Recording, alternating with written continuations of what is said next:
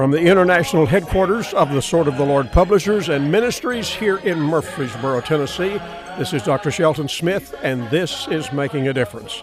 And we give our warmest welcome to our family of friends who join us every day. And to those of you who are joining us once in a while, we welcome you as well. If you're new to our program, we surely are glad that you found us, and I trust that we'll be able to spend time together as often as you can join us here. We're right here five days a week on this station at this time, and thankful for the privilege that we have to do so. We've been looking at some questions that have been raised recently. I've heard from people via mail, and others have talked to me, and some questions that I think will be helpful to us. We're going to look at one of those today, and I trust I'll be a blessing in the process. Let me remind you that the Sword of the Lord Men's Conference will be right here in Murfreesboro, November 12 and 13. That's coming at us very quickly now. And, gentlemen, please give attention to it and look on our website. You'll find the details there, and it'll be one of those things that you'll not want to miss. It's a Friday night and a Saturday, and we will have a great time with it. So plan to be with us for that. And be sure to check out everything there on the website at swordofthelord.com. Now, let's get right into our study today. On Monday, we looked at how to keep growing in the Christian life, or how to get growing in the Christian life. That question had been raised several times, and I was glad to address that. Yesterday, we talked about doubts, dealing with doubts, doubling down on doubts, getting to the place where that we're able to handle whatever doubts linger in our mind. That program, I think, will be helpful to you. If you did not hear it, I hope you will hear it. We are also going to look at something today that I've had many questions about. This one today, we're going to talk about in the time of sorrow. Someone said to me, I've lost a loved one and I am struggling with my grief. Well, we get calls about that, and we get letters about folks having times of sorrow in their family or maybe a friend that has died. In fact, during these uh, COVID times, it has been especially difficult for folks because so many, many people have died with that particular malady. Now, let me give you just a little background on where I am on this because I was a pastor for a long time and I had a large church for many years. We had many folks along the way who graduated to heaven, and as a pastor, I did funerals for our folks in our church, but for people, whoever they were, in our area when they had that need. And consequently, I conducted hundreds of funerals over the years. When I came to the Sword of the Lord, I inherited a staff of people, about 64 of them at the time. Many of them were senior adults. And in the 26 years that I have been here at the Sword of the Lord, and we've had a number of those folks graduate to heaven from here, and uh, in fact, more than 20 of them now. In my own family, my parents are gone, my grandparents. I preach the funeral for my family just like I do for others. I did for my parents my wife's parents as well, and other family members. So, dear friend, I want you to understand that I have some acquaintance with, and I understand where you are when you are dealing with sorrow, and I understand what you feel in that time. Let's look to the Word of God here right at the outset for some instruction. In 1 Thessalonians chapter 4, verses 13 and 14 say, I would not have you to be ignorant, brethren, concerning them which are asleep and that term just simply is talking about people who have died. And it says that you sorrow not, even as others which have no hope. Now take that into account here. It is okay that we have sorrow. It is okay that we grieve. It is okay that we cry. But, dear friend, when we send a loved one on to heaven, if that person is saved, we do not grieve like other people grieve. We do not have the kind of hopelessness that other people feel.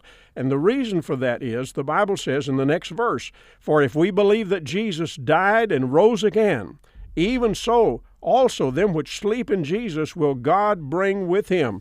For this we say unto you by the word of the Lord, that we which are alive and remain unto the coming of the Lord shall not prevent them which are asleep. For the Lord himself shall descend from heaven with a shout, with the voice of the archangel, and with the trump of God, and the dead in Christ shall rise first. Then we which are alive and remain shall be caught up together with them in the clouds to meet the Lord in the air, and so shall we ever be with the Lord.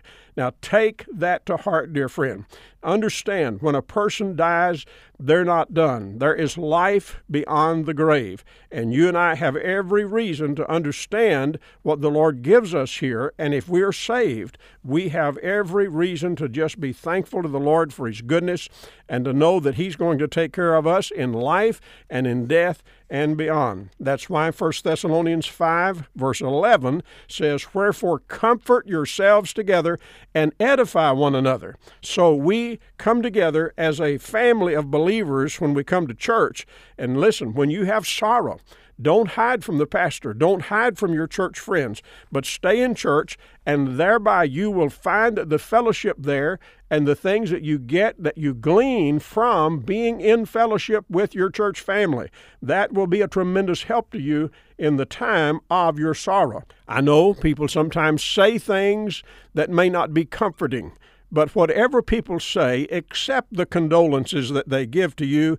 Just respond with a sincere thank you. Even if they say something that doesn't make real good sense, or if it's just maybe some kind of thing that you say, I wish they hadn't said that, just say a sincere thank you and go on.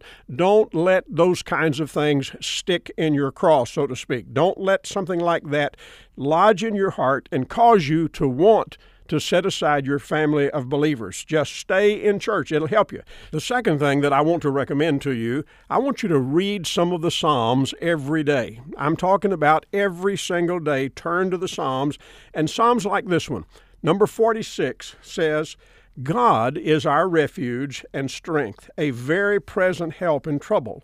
Therefore will not we fear, though the earth be removed, and though the mountains be carried into the midst of the sea, Though the waters thereof roar and be troubled, though the mountains shake with the swelling thereof, there is a river, the streams whereof shall make glad the city of God, the holy place of the tabernacles of the Most High.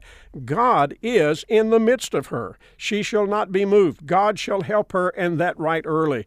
Now, folks, there's all kinds of uh, things in that passage, and there are many of those in the Psalms. I think about that famous Psalm 23 The Lord is my shepherd, I shall not want. It says, Though I walk through the valley of the shadow of death, I will fear no evil, for thou art with me. These great passages in the Psalms, they will strengthen you, they will help you. I want you to read them, read them slowly meditate upon them, use one of the highlighters and mark the special passages that speak to your heart so that when you open to it on another day, immediately some of those great things will jump right out at you. Some of the passages you can memorize as well. And as you memorize them, they'll lodge in your heart, they'll help you. You may not be where you can get hold of your Bible, but you'll remember that Psalm 46 says, God is our refuge and strength. You can memorize that very easily and it will help you. Now, don't hibernate or sequester yourself away from your family and your friends. If you're going to deal with sorrow, Privacy, I understand, and it's fine. Sometimes you need some privacy, but it doesn't need to be for long, extended periods. You need to stay close with your family, stay close to your good special friends, and don't shut yourself away. If you shut yourself away for extended periods of time, the gloom, the despair is going to gather and it's going to do you damage. And I don't want that to happen. I want you to be strengthened. I want you to be able to pick up and go on. And as we learn how to deal with sorrow, and I'm telling you, sorrow is very real. It is very, very real. It's hurtful, and we have to deal with it and ask the Lord to help us right along the way. And so I'm going to suggest get out of the house and get out about for things. Go out to a fast food place somewhere for breakfast uh, if you have friends that meet there, or if you know people that are there, or even if you don't, go out there, make some friends, and uh, find a time to just go out for lunch and maybe get a friend to go with you. And you don't have to talk about the issue, you don't have to talk about your hurt and sorrow, but just enjoy the time together with a friend. And whatever is going on at your church, be there. It may not be something that is particularly applicable to you, but at the same time, if you're welcome to be there, if it's a special event for young adults, if you're a young adult, if it's a special event for senior adults or whatever, be sure that you're there. Take advantage of what your church is doing. Now, one other thing that I want to suggest here be sure that you take time as you're reading the Bible and even as you're in church, talk to the Lord. Tell Him about the hurt that you feel. Listen, the Lord wants to comfort you and strengthen you, and if you'll give Him the opportunity by communicating with Him, He will indeed do that. Remember 2 Corinthians chapter 1, Verse number three says, Blessed be God, even the Father of our Lord Jesus Christ, the Father of mercies, and the God of all comfort, who comforteth us in all our tribulation, that we may be able to comfort them which are in any trouble by the comfort wherewith we ourselves are comforted of God. So, the God who is our God is a God of comfort. He wants to be our consolation. He wants to help us through these times. I want you to think too about the things that you read. Maybe get back to our Sword of the Lord website and you'll find a number of books and things there that would be especially helpful to you. And you can look through the inventory and find those. And I'm telling you, we just want to do what we can to have things available to you that will help you all along the way. I want to suggest that you get a notebook as well.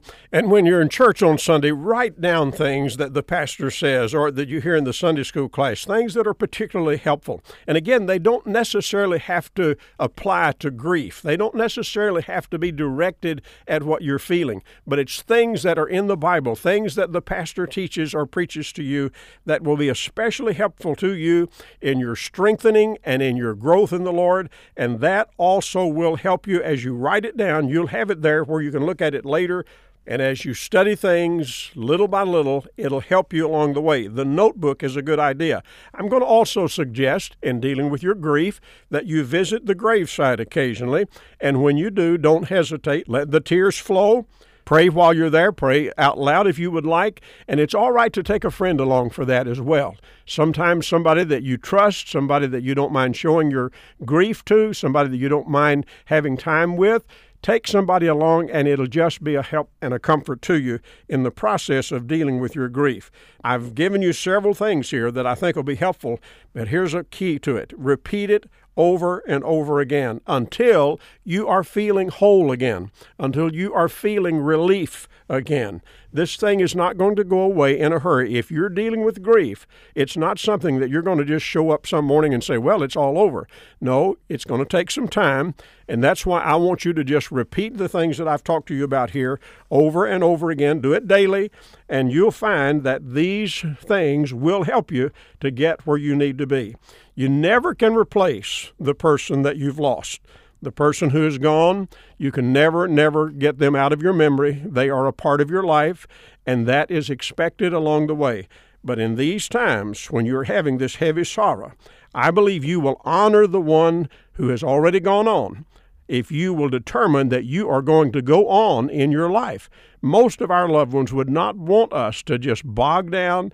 They would not want us to just falter and fail in our grief. They would want us to go on. So I know losing a loved one really hurts. But I believe the Lord will be your helper, and I believe He wants to help you. And if you'll allow Him to do so, He'll help you to get through the valley of grief. The Bible makes very clear God is the God of comfort. He wants to be our shepherd, He wants to stand by us, and we need to rejoice when we send people on to heaven. And I trust that you'll just know that every single day that the goodness of God will be right there for you.